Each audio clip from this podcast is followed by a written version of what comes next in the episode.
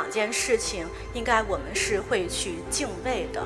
一件事情呢是文化，一件事情呢是用心。所以这些粗制滥造的建筑，以迎合这些商业的流行趋势的建筑，我们认为它是不应该留的。但是只要用心的建筑，我相信每个人都是看得到的。做运营的心态就是敬畏的心态，我们敬畏市场，我们敬畏客户，我们敬畏人性，我们也敬畏因时间而带来的种种改变。时光才是所有故事的创造者和讲述者。时光的变化呢，给每一个人不断的增加头衔，父亲、母亲，呃，建筑师、艺术家、总经理、CEO。时光呢，也给每个人不断的增加内心戏。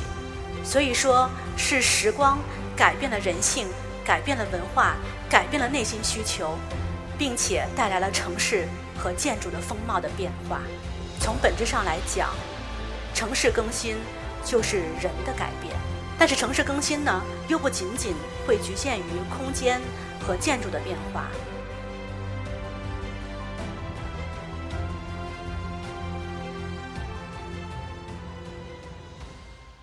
大家好，我是一个的讲者曹杰。我今天的故事呢，要从老北京的建筑讲起。我身后的几张照片呢，是拍摄于民国时期的北京。我想现在大家也可能只能从这样的老照片当中去找到当时北京的风貌了。那么说到老北京建筑的保护呢，我们不得不提到一个人，梁思成先生。林珠女士曾经写过一本梁先生的回忆录，叫做《困惑的大将》。他用这五个字来描述了梁先生晚年在北京城大拆大改过程当中的痛苦和困惑。梁先生呢，他其实建筑设计作品并不是很多，他一生都在致力于研究建筑历史，尤其是中国的这个建筑史。那么，一九五几年的时候，北京城开始进入了大拆大改的阶段，北京古都的风貌自此呢就不再存在了。所以，梁先生的痛苦是可想而知的。林珠女士在回忆梁先生说：“拆掉一座城，就像挖去我的一块肉。”剥去了外城的城圈，就像剥去我的一块皮。在五九年的时候呢，当时扩建天安门，苏联专家就建议呢要把这个中华门拆掉。梁先生就为了保护这个中华门和一些这个专家引起了这个激烈的争斗。当时的北京市副市长吴晗就跟梁先生说：“说梁先生啊，您是老古董，到了以后这个北京城到处都建了高楼大厦，你这些想保留的。”牌楼啊，城墙啊，都是鸡笼鸟舍，有什么鉴赏价值呢？梁先生听了这句话之后，痛哭失声。这张照片是五二年的永定门，当时的永定门的瓮城已经拆除了，但是当时关于永定门是否保留的问题，还一直是在争论不休的。那么梁先生和林先生当时就说，呃。永定门是这个外城墙上非常重要的一个城墙和城楼，它是值得永远被保留的。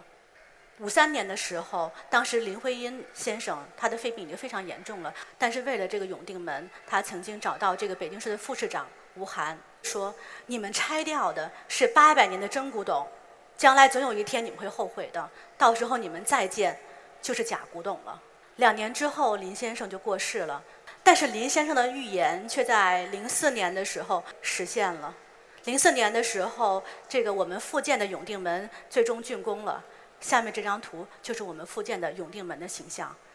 我想大家想希望通过这个永定门的复建，给北京不太复存在古城风貌上增添那么一点点历史和文化的珍珠。那么，在整个城墙拆除了五十年之后，现在的这个北京城市转入了另外一个。呃，更新的循环。我们现在的这些建筑，这些非历史文化的建筑，我们如何去看待？它是拆还是该留呢？我想这里当然也是不得不谈起一个审美问题哈。那说到审美问题，其实大家关系观念就很难去一致。现在呢，就是我们看到这张图呢，是网上这两天炒得非常热的刘亦菲在《花木兰》里面的花黄妆。据说这个妆容是完全的这个 copy 了当时魏晋南北朝时期妇女的妆容。这个花黄妆也叫鹅黄妆，据说是始自秦代，然后它流行于魏晋南北朝时期，当时是仿的佛教脸上的贴金。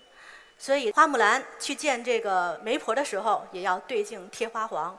但是现在，我想试问现场的女士，估计没有一个人敢化这样的妆出门。所以这个美丑的问题。它是很见仁见智的，我们很难去做评判，也很难去有一致的这样的一个呃选择，所以我们也很难说我们现在拆的东西，未来是不是大家都会觉得惋惜？我们也很难说我们现在留的东西，大家未来是不是会视作婢女？但是我觉得有两件事情，应该我们是会去敬畏的，一件事情呢是文化，一件事情呢是用心。所以这些粗制滥造的建筑，以迎合这些商业的流行趋势的建筑，我们认为它是不应该留的。但是只要用心的建筑，我相信每个人都是看得到的。呃，那么从过去北京的建筑的这个变化来呢来看呢，大家都可以看到这个时光的流淌的痕迹。那么在过去的十几年里呢，我个人也是从事这个建筑和房地产的相关行业。然后也经历了各种这样的一个身份的变化，所以我希望今天也能够从这个角度去跟大家分享一下我对城市更新的一个多层次的理解。那么我的经历呢，可以说分为三段：建筑师、甲方设计师和资产管理者。这三段经历呢。都比较有特点。从某种程度上来讲，它其实反映了这个地产界这十几年来的一个变化。我零七年的时候从建筑师到甲方建筑师，当时刚好赶上了这个地产行业的大飞跃。那么到了一四年的时候呢，整个地产界就从黄金时代转入到白银时代，很多的开发商都在谈转型，所以我们要去做城市更新和产业战略，这也是我做资产管理的这样的一个契机。我也希望用一个浅显的这个例子案例去给大家解释一下建筑师和甲方建筑师和资产管理的这样的一个身份差别。那么建筑师呢，就好像服装设计的设计师，他更关注它的剪裁、它的款式、它的颜色、它的配搭。但是甲方设计师呢，会在这个基础之上呢，更加关注我到底这个服装是给纸片人穿的呢，还是给这个百分之七十的微胖的群体穿的？我是给五零后穿呢，还是给二十加穿呢？我需要协调什么样的工厂去达成我这样的设计呢？我这个这个剪裁适不适合去批量生产，还是我要去高端手做？资产的这个管理师呢，可能我们会更多的关注，比如说这个。我们是不是要请章子怡过来穿一下，然后让我们的服装更升值或者推广的更有价值？那么我们是选择抖音来进行推广，还是我们通过一刻的这样的演讲局进行推广？我是线上销售，还是我是要线下去开精品店？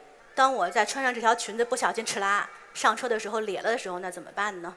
我是缝一下呀，还是我是扔了呀，还是我是改成短裤才能够更升值呢？所以，如果简单的来讲呢？建筑设计其实是更专的，也更阳春白雪的，而这个资产管理它的面儿更广，它更面向用户，它更面对最后的终端使用。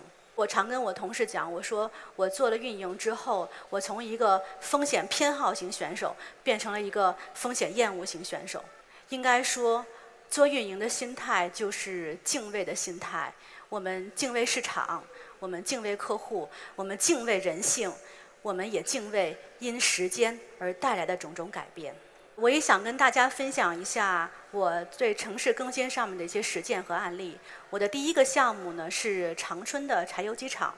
柴油机厂呢大概是建在五十年代。也是和长春一汽齐名的这个赫赫有名的一个工厂，并且它和这个长春一汽一样，这个占据了长春工业的一个半边天。当时我们走到这个厂区里面的时候呢，就被这个五零年代的厂房所折服了。那个比例优雅而完美，红砖的这个建筑，也显示了历史的沧桑。加上当时那几年的工业风正行，我们就决定保留了好大一块面积，通过这个商业的逻辑去把这个地方去激活。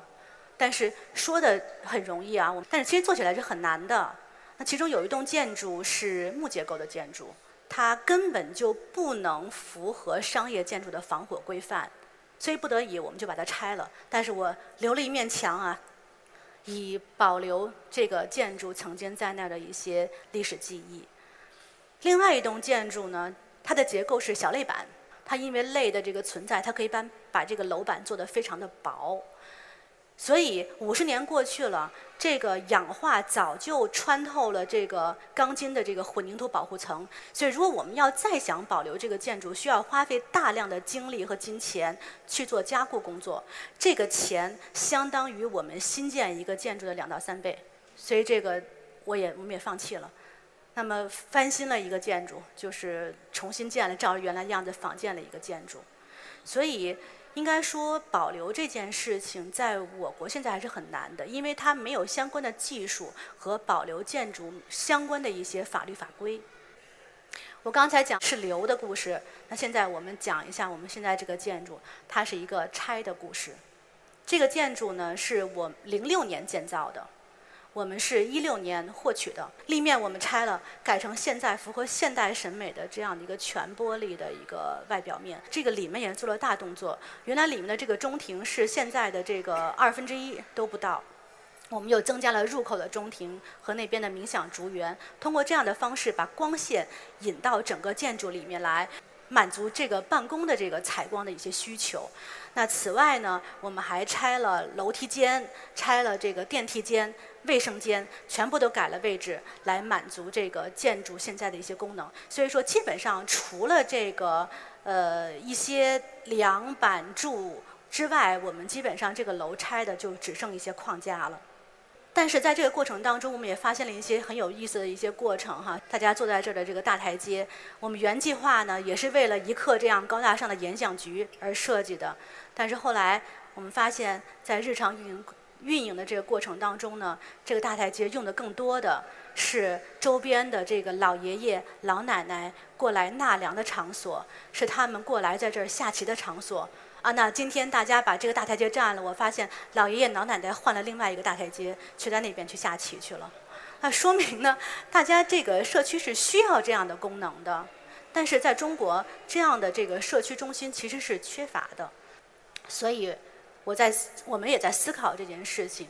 城市更新当中还有一件什么事情是最重要的呢？那就是你更新的这个项目的所带来的一些社会效应。所以在做这个另外一个项目“望京时代中心”的时候，我们就考虑了这样的一个和社区的互动和社区在这里共享的一些功能。望京项目呢，也将会在明年的六月份正式的开业面试。我们今天讲的呢，全部都是时光的故事，但是我想呢，时光才是所有故事的创造者和讲述者。时光的变化呢，给每一个人不断的增加头衔，父亲、母亲，呃，建筑师、艺术家、总经理、CEO。时光呢，也给每个人不断的增加内心戏。所以说，是时光改变了人性，改变了文化，改变了内心需求，并且带来了城市和建筑的风貌的变化。所以，从本质上来讲，城市更新就是人的改变。但是城市更新呢，又不仅仅会局限于空间和建筑的变化。北京现在的这种变化其实是巨大的。昨天呢，我也在这个家门口看到了我们家的这个装了电子眼的这个停车收费系统，所以电子眼就替代了我街边收费的这个大爷。嗯，我估计以后再也看不到那个街边收费的那个亲切的大爷。那么，我想随着这个五 G 时代的到来，也随着人工智能和这个物联网的这样的一个技术发展，城市更新也将不再是空间的更新，而是会给我们带来更多的想象和更多的可行性。我的分享完了，谢谢大家。